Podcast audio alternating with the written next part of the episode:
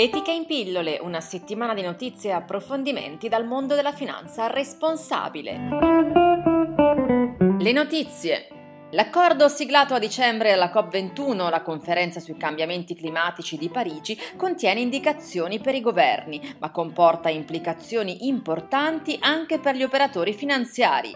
Le ha evidenziate un documento pubblicato dal Cambridge Institute for Sustainability Leadership, secondo cui investitori istituzionali, private equity e assicurazioni dovranno inserire il rischio ambientale all'interno delle proprie strategie di investimento.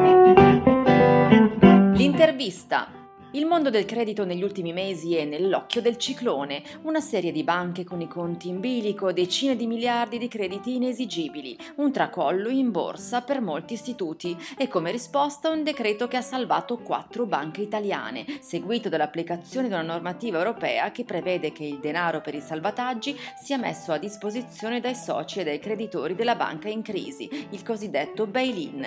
Ma si poteva evitare tutto questo? Quali sarebbero stati gli interventi interventi utili? Lo abbiamo chiesto a Ugo Biggeri, presidente di Banca Etica. Ecco, io credo che il problema più grosso del, del bail-in è, è, la filosofia sottostante. Il, il, controllo della finanza, dal mio punto di vista, deve essere pubblico.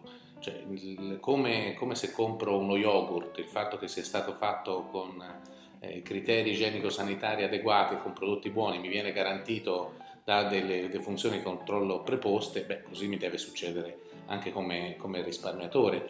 Credo che proprio perché i, i, i, soldi e i soldati sono due pezzi fondamentali delle, degli stati, beh, ci debba essere anche un controllo sulla funzionalità in generale del, della banca, quindi laddove oltre alla garanzia dei conti correnti, però anche prodotti di risparmio che di fatto sono prodotti di risparmio come le obbligazioni bancarie o altri prodotti tutto sommato semplici, beh, debbono comunque trovare una forma eh, di, di, o di garanzia o di controllo efficace da parte, da parte delle, delle istituzioni pubbliche.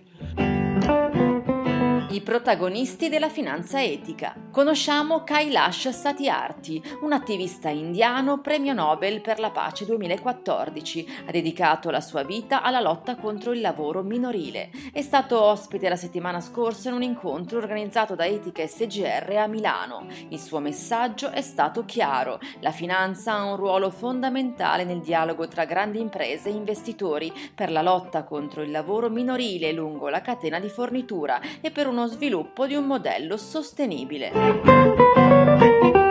L'appuntamento 22 febbraio. Entro questa data è possibile iscriversi al corso sugli investimenti sostenibili di Altis Università Cattolica. Informazioni sul sito altis.unicat.it. Ed è tutto, appuntamento con Etica in pillole offerto da Etica SGR, gruppo Banca Etica, alla prossima settimana.